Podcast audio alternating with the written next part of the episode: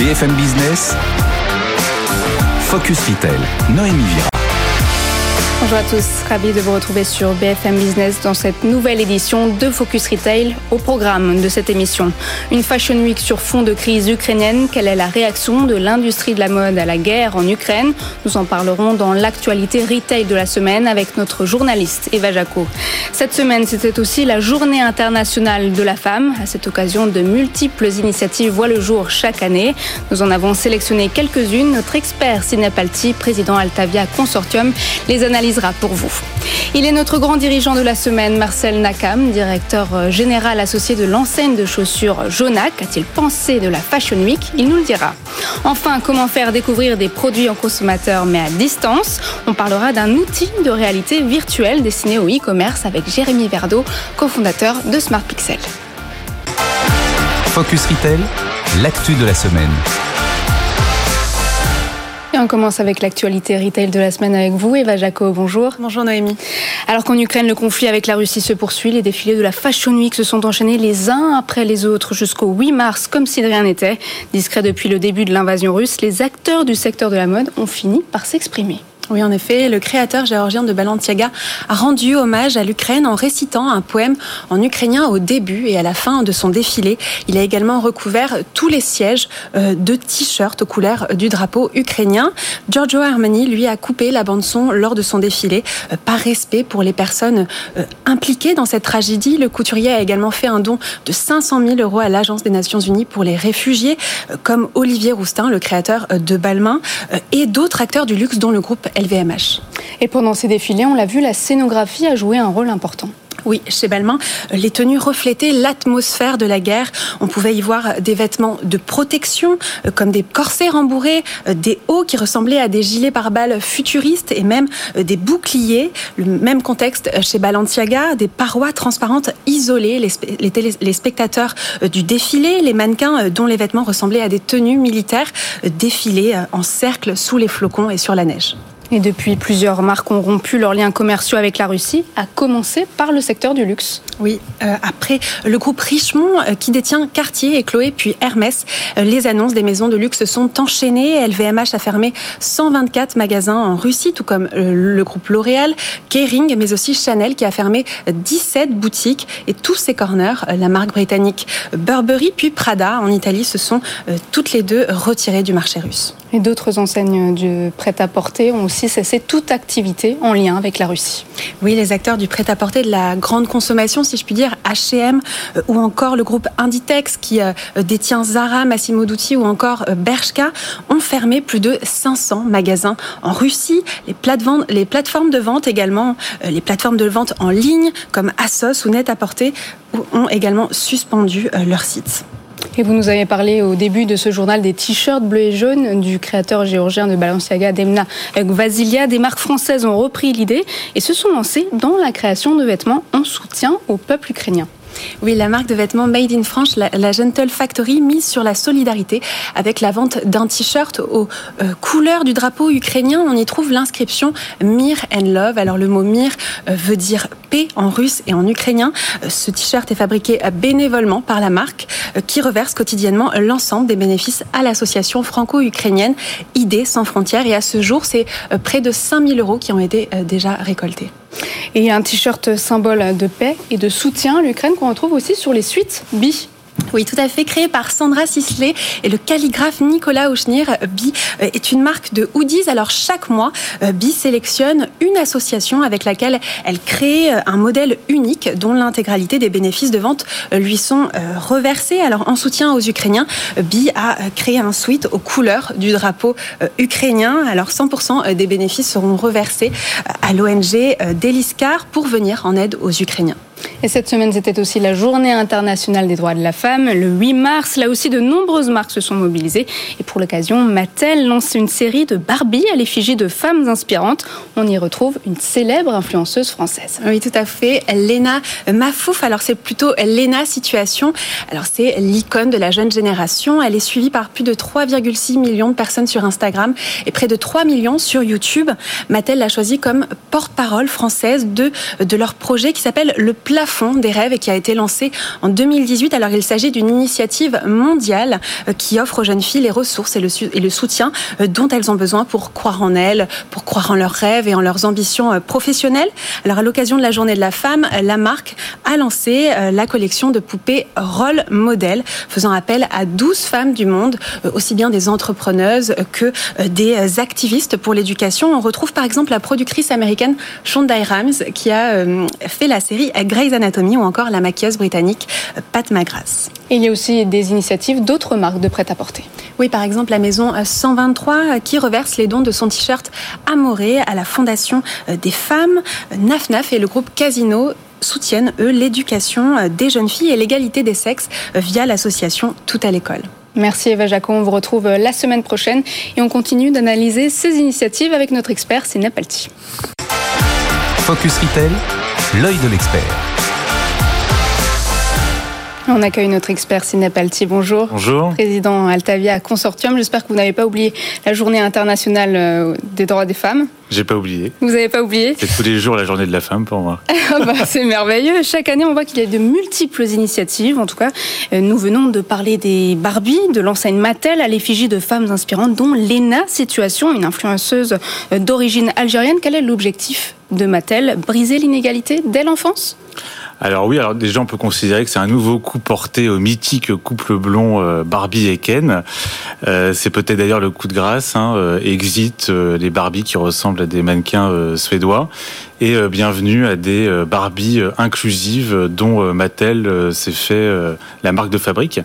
et ce qui est peut-être un peu plus intéressant, c'est que c'est la première fois qu'on a ben, justement une influenceuse qui est sur le même piédestal, au même niveau qu'artiste de renom euh, est reconnue internationalement. C'est vrai que c'est euh, intéressant qu'on voit qu'elle dit euh, quand j'étais petite, je n'avais pas de Barbie qui me ressemblait physiquement. Exactement. Donc là, bah, on a maintenant de plus en plus de Barbie mm. qui ressemblent à des gens normaux. Et pour la première fois, encore une fois, c'est une influenceuse. Et donc c'est aussi une progression du statut de ce nouveau métier. Il faut se rappeler qu'il y a encore quelques temps, dire qu'on était influenceuse, c'était pas très bien vu quand on disait à papa, maman, euh, je veux devenir influenceuse, on n'était pas super bien reçu. Et là, ben, on sent qu'il y a une progression sur le statut de ce nouveau métier. Et on le voit, de nombreuses fêtes euh, s'enchaînent ces dernières semaines, ces derniers mois. Après la Saint-Valentin, la journée célébrant la femme, la Saint-Glinglin. Pouvez-vous nous en dire quelques mots? La Saint-Glinglin. Alors après le Black Friday, le Black Monday, le Single Day, le Eleven Eleven, tous ces temps forts de la promotion du prix, euh, du rabais mirobolant qui se sont multipliés, eh ben on se rend compte que ça use un peu les gens, ça les lasse, ça a de moins en moins d'impact, euh, sans doute aussi de moins en moins de sens. Et nous, chez Altavia, on a ressenti le besoin de créer euh, un nouveau temps fort, une nouvelle fête du commerce d'un nouveau genre, en y apportant un peu plus de sens et en proposant aux enseignes de créer l'événement en apportant plutôt des expériences assez uniques dans les magasins. Euh, donc ça commence le 15, euh, c'est la semaine du 15 mars jusqu'au 21, et déjà quelques enseignes jouent le jeu. C'est le cas par exemple de Carrefour et Casino. Merci Sidney, nous serons au rendez-vous et restez avec nous. Nous allons continuer de parler Fashion Week et de mode avec notre dirigeant de la semaine, Marcel Nakam, directeur général associé de la marque Jonac. Focus Retail, l'interview. Fondée en 1964, Jonac est une entreprise familiale. Marcel Nakam, bonjour. Bonjour. Vous êtes euh, directeur général associé de la marque avec votre sœur, Lisa Nakam. La Fashion Week s'est terminée cette semaine. Plusieurs marques ont hésité à annuler leur show dans ce contexte où la, mort, la mode perd euh, tout son sens et pour certains, elle fait même figure euh, d'une sorte d'absurdité. Pensez-vous qu'il aurait fallu annuler la Fashion Week? Je, pense que c'est assez, ça aurait été très compliqué de l'annuler. Euh, en effet, quand, quand, on regarde les défilés sur les podiums et la guerre en Ukraine, d'ailleurs sur Instagram, on a vu défiler quelques images assez drôles de montage de par exemple d'immeubles où vous aviez les effigies de marques comme Balenciaga, euh, euh, Prada, qui étaient des marques qui ensuite étaient bombardées et, euh, et les immeubles s'écroulaient en Ukraine. C'était des montages, mais donc ça montrait bien le comment le côté un peu ridicule de tenir une fashion week à ce moment-là. Pour autant, comment dirais-je, l'approche qui a été celle, par exemple, de d'Emna, de Balenciaga, et notamment euh, qui a consisté à dire voilà, je marque le coup, je, je parle de, du sujet en Ukraine, je soutiens, euh, comment dirais-je, je soutiens euh, mes, mes compatriotes, enfin en tout cas, je soutiens les Ukrainiens dans cette démarche-là, a été pour moi une bonne démarche, d'essayer d'en parler, d'essayer de de ne pas faire comme si rien ne s'était passé, mais pour autant, le, la concordance du timing a, a empêché d'annuler la Fashion Week, ça aurait été quelque chose d'impossible. Donc la mode peut être un vecteur de message aussi. Oui, tout à fait. Ces événements. Je pense que c'est important de le faire. Et d'ailleurs, les marques de mode pour la plupart, ont bien réagi en fermant leurs magasins en Russie. Pour la plupart, euh, toutes les enseignes de luxe, euh, concomitamment. Euh. Justement, vous, vous n'êtes pas présent en Russie, si je me trompe. On est présent en Russie. vous êtes présent. Est-ce que vous, vous, avez fermé vos boutiques? Alors nous, on est présent à travers un partenaire. Et donc, on a arrêté de livrer ce partenaire-là. voilà. Vous avez aussi pris, vous avez aussi pris des mesures. Voilà, on a également pris des mesures, tout à fait. Vous avez euh, plus de 100 points de vente euh, dans le monde, la majorité en France, avec 90 euh, magasins. C'est d'abord une marque très parisienne, Jonac, qui s'est ensuite peu à peu développée. Vous allez bientôt ouvrir. Alors, est-ce que vous avez ouvert cette boutique à Bruxelles finalement? L'ouverture est imminente ou... Voilà, bah, tout à fait. Donc, on est une marque en effet au début parisienne, nationale et donc française. Et le développement international ne fait que commencer. Et donc, on ouvre aujourd'hui notre première boutique à Bruxelles. Ah, une grande annonce pour les pour les choux addicts euh, qui regardent notre émission. Voilà, vous pourrez aller au 50 avenue Louise à Bruxelles pour retrouver toute notre collection. Un emplacement stratégique. Quels sont euh, vos autres projets de développement? La Suisse, euh, d'autres projets, les États-Unis? Bien sûr, on est déjà présent sur, donc sur le territoire français. Il nous manque quelques villes stratégiques où nous ne sommes pas encore, où il est naturel que nous y allions d'ici le mois de d'ici le mois de septembre, enfin d'ici la rentrée prochaine. Donc il nous manque des villes comme Lille, des villes comme Aix-en-Provence où je recherche activement et, nous devrions ouvrir du coup un magasin sur place d'ici le mois de mois de septembre et puis également, nous regardons d'autres zones, euh, la Suisse notamment, où j'espère ouvrir d'ici le mois de septembre. Euh, et plus généralement, aujourd'hui, grâce à notre site internet et à notre force online et ainsi que sur les réseaux sociaux, on arrive à rayonner internationalement et à être distribué dans tous les pays du monde. Je vois que vous êtes distribué dans 13 pays pour le moment, si je ne me trompe pas, et aussi euh, sur des plateformes e-commerce type euh, Zalando, Sarenza. Est-ce que vous allez développer d'autres canaux de distribution?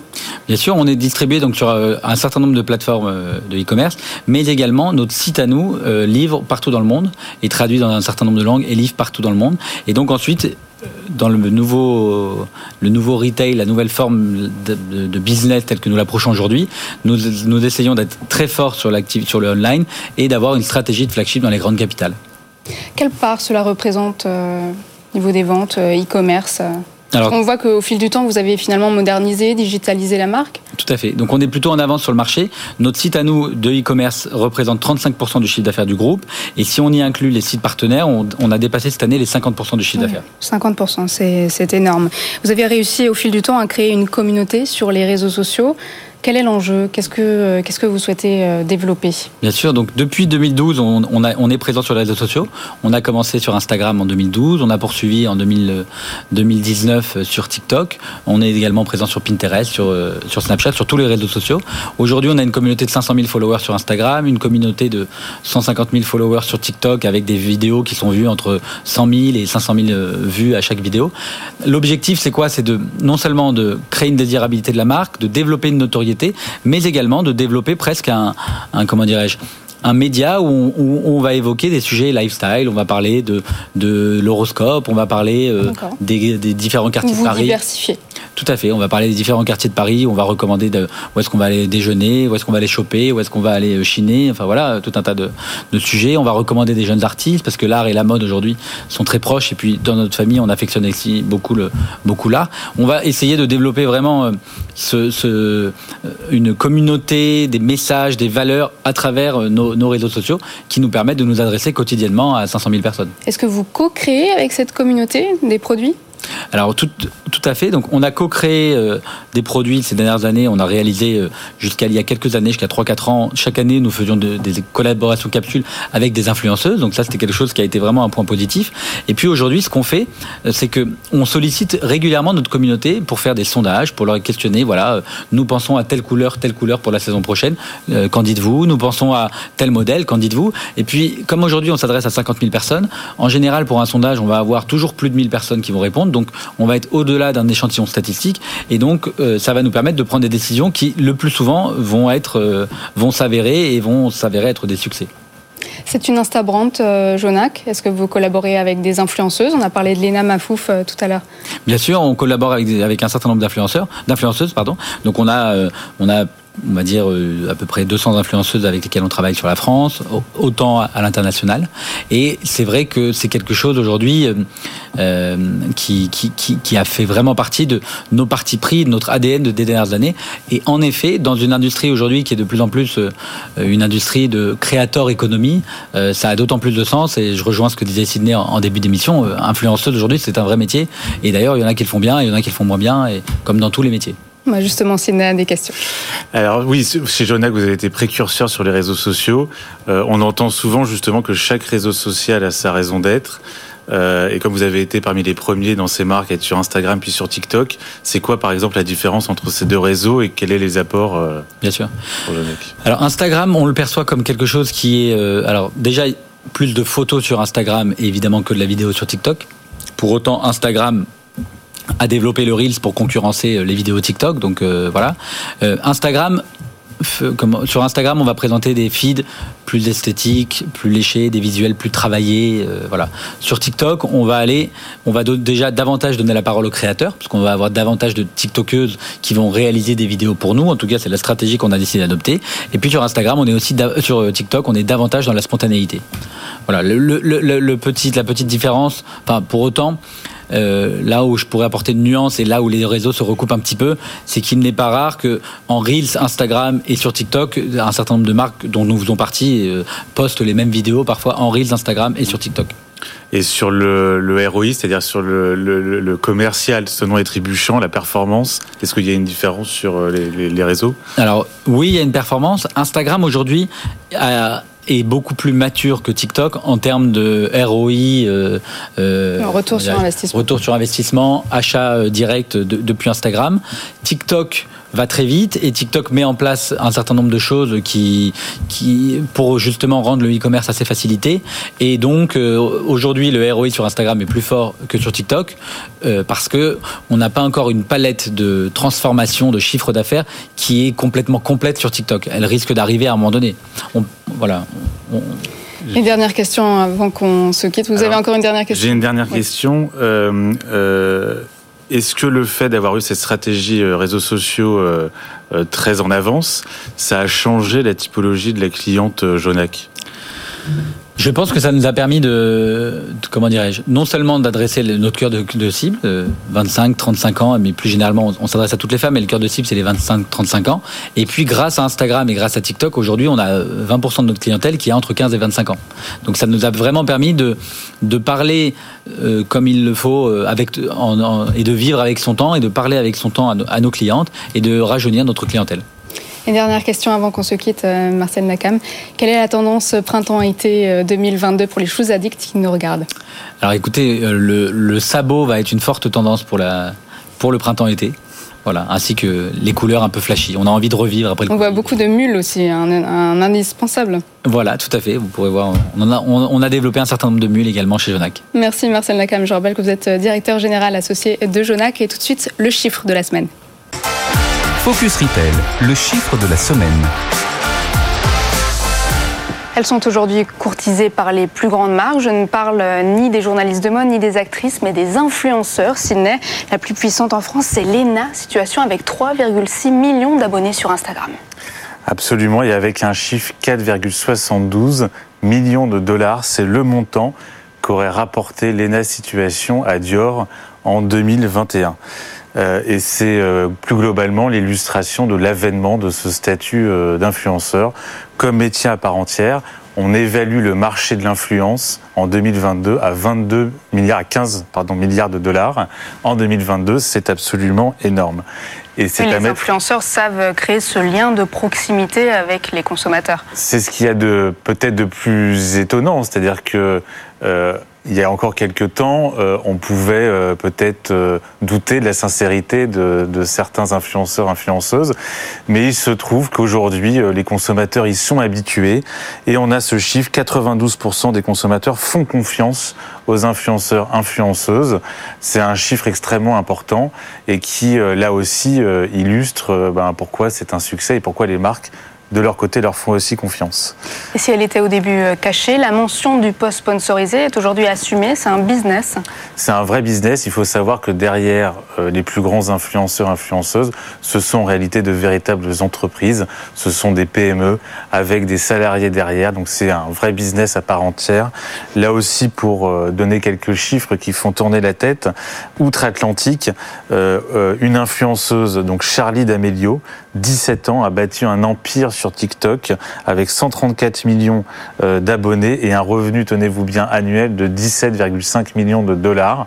C'est plus, par exemple, que le salaire euh, du PDG de Starbucks ou de la plupart des grands patrons américains et plus que sa pauvre petite sœur qui, elle, n'a gagné que 10 millions de dollars euh, en faisant le même métier. Impressionnant. il faudra plus s'étonner maintenant si nos enfants veulent plus être pompiers, vétérinaires ou princesses, mais influenceurs TikTok. Oui, de nouveaux métiers voilà jour. Merci Ciné et tout de suite Merci. le pitch de la startup. Focus Retail, le pitch. La digitalisation du commerce accentuée par la pandémie a donné naissance à de nouveaux outils, des outils de réalité augmentée et virtuelle pour donner un aspect réel aux produits, même à distance. Jérémy Verdeau, bonjour. Vous êtes euh, cofondateur de Smart Pixel. Il s'agit d'une solution de configuration de produits en 3D pour le e-commerce. Expliquez-nous. Exactement. Donc on aide en fait les marques en leur donnant une plateforme où ils peuvent générer leurs visuels produits en 3D, en images de synthèse. Donc c'est des technologies du cinéma et de jeux vidéo qu'on a déportées dans le monde de la mode. Et le but c'est de pouvoir montrer des produits qui n'existent pas. Et il y a deux gros avantages à ça. Le premier, c'est que vous avez toujours la bonne image sur n'importe quel média, donc sur n'importe quel réseau social. L'image est un peu adaptée et on va le générer pour ce média. Et la deuxième raison, qui est vraiment la plus importante, c'est que vous pouvez vendre des produits qui ne sont pas encore fabriqués et donc pas de gâchis, pas de gaspillage, vous n'avez pas de stock, vous ne faites que ce qui est déjà vendu. Là, on vient de le voir sur les images. On peut notamment changer les, finitions, les couleurs, Exactement. basket. L'effet bénéfique d'avoir ce genre de technologie à disposition, c'est que les marques en général s'en emparent pour proposer à leurs clients d'interagir avec le produit, c'est-à-dire le personnaliser en disant bah, moi j'aimerais bien telle matière, telle couleur, j'ai envie de mettre mes initiales et nous, notre métier est juste de leur montrer ce qu'ils sont en train de faire pour les accompagner dans cette euh, décision. Et euh, ça, ça permet de vendre plus, de vendre plus rapidement et d'avoir beaucoup moins de retours parce qu'en général, on a beaucoup de mal à se séparer d'un produit qu'on a fait nous-mêmes. C'est ce qu'on appelle du mapping, c'est ça? Alors le mapping consiste à envoyer de la lumière sur un produit blanc chez Smart Pixel, c'est ce qu'on faisait au début de, notre existence de 6 ans. Et après, on a un peu pivoté pour faire que de l'image de synthèse ou presque exclusivement de l'image de synthèse. Combien de temps de recherche et développement cela a nécessité? C'est une question. La 3D, ça existe depuis vraiment très très longtemps et on entend une révolution dans la 3D à peu près tous les 5 ans. Nous, on va dire que pour atteindre le niveau de qualité où on est, on a mis entre 2 et 3 ans de recherche et développement. Le but pour nous, c'est de produire des images virtuel qui soit pas différenciable d'une photo. Donc c'est ça, c'est là-dedans que la RD a été euh, investie, c'est que vous ne devriez pas voir la différence. Ça, casque de réalité virtuelle, euh, juste en regardant l'écran. Exactement, juste en regardant l'écran. Vous allez pouvoir voir ces images sur le site de e-commerce, sur les réseaux sociaux, aussi dans un casque de réalité virtuelle. Mais à l'heure actuelle, c'est beaucoup plus sur les sites de e-commerce. Cela permet d'éviter les retours produits aussi ça réduit naturellement les retours produits parce que si vous pouvez montrer toutes les images que vous voulez du produit, en général, le client se fait une assez bonne idée de ce qu'il est en train d'acheter et il n'est pas déçu. Il n'a pas juste une seule photo en petit, il voit bien le produit et il l'apprécie et il le garde. J'ai vu que vous avez noté 80% euh, de oui, réduction des retours produits, c'est énorme. C'est énorme. Ça, c'est aussi dû au fait que les gens ont personnalisé leurs produits. Donc en général, quand on met leur initiale dessus, on a vraiment c'est pour un cadeau, donc il y a moins de chances que ça, que ça reparte en retour. Mais vous, vous allez augmenter à la fois votre panier et vous allez baisser vos retours, ce qui est tout avantageux pour les marques euh, qui, euh, qui utilisent ça. C'est indispensable aujourd'hui ce genre d'outil aussi pour améliorer les taux de conversion des sites e-commerce? Indispensable, c'est peut-être un bien grand mot, mais ça va dans la tendance du moment, qui est d'être plus respectueux et de, de, de l'environnement et de faire attention à ne pas investir ou pas avoir des stocks inutiles. Donc les marques qui déploient ça, en général, ont, bien ça dans l'idée et veulent, veulent mettre ça en avant. Sidney alors moi j'ai une question qui est surtout la question qu'on nous pose souvent, euh, en tout cas chez nos clients euh, commerçants. Euh, est-ce qu'aujourd'hui on a atteint la maturité sur la 3D qui permet euh, de s'y retrouver dans les coûts euh, pour modéliser des produits qui n'ont pas forcément euh, une grande valeur. je pense notamment à la grande distribution. Est-ce qu'aujourd'hui ça fait sens de modéliser une banane ou une, une grappe de raisin pour éviter de faire le fameux shoot, le fameux pack shot qui aujourd'hui coûte un peu de sous certes, mais euh, qui coûte encore euh, voilà quelques euros. Alors c'est une bonne question. J'ai l'impression que maintenant on est sur euh, au croisement des courbes, donc on n'est pas encore passé totalement du côté où c'est plus intéressant. C'est plus intéressant pour des produits où vous avez beaucoup de largeur de gamme, mhm. parce que si vous avez la même chaussure en 10 couleurs, vous allez faire 10 photos, alors vous allez faire qu'une seule modélisation 3D que vous allez pouvoir générer 10 fois dans toutes les variations. Donc pour l'instant, cette technique de 3D, elle est assez peu utilisée dans la grande distribution au sens supermarché et produits alimentaires, elle est quand même plus dans des produits de valeur, dans le luxe.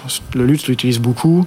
Tous ces produits premium vont avoir tendance à la mettre en avant. Parce que là, pour le coup, ça fait complètement sens, vu que le produit est très cher à fabriquer. De toute façon, vous, vous gagnez à, ne pas avoir de prototype euh, du mmh. produit en lui-même alors une question là aussi par curiosité, on va dire euh, technique. Oui. Euh, L'information de base, euh, c'est un dessin industriel. C'est vous avez besoin du vrai produit pour vous imprégner de la matière. Oui. De, quoi vous On a besoin de plein de choses. On peut partir de plein de choses. On peut partir d'un dessin d'artiste et, et, faire nos arbitrages nous sur à quoi ressemble le produit. Mais si vous voulez le maximum de fidélité, en général, il nous faut un produit physique et nous, on va générer toutes ces déclinaisons existantes. Donc il nous faut un sac de la collection et on se charge de faire toutes les matières, toutes les couleurs, etc. Une fois qu'on reçoit ce produit, on va scanner ce produit pour avoir la forme et on va scanner les matières pour pouvoir après les appliquer sur le produit. Et ça, ça vous donne la meilleure qualité possible en, virtualisation. Mhm. Merci Jérémy Verdeau. Je rappelle que vous êtes euh, cofondateur de Smart Mixel. Merci Merci d'avoir été avec nous sur ce plateau. C'est la fin de cette émission. Vous pourrez la retrouver sur le site et l'application BFM Business. Et quant à moi, je vous retrouve la semaine prochaine. Focus Retail, la distribution de demain s'invente aujourd'hui.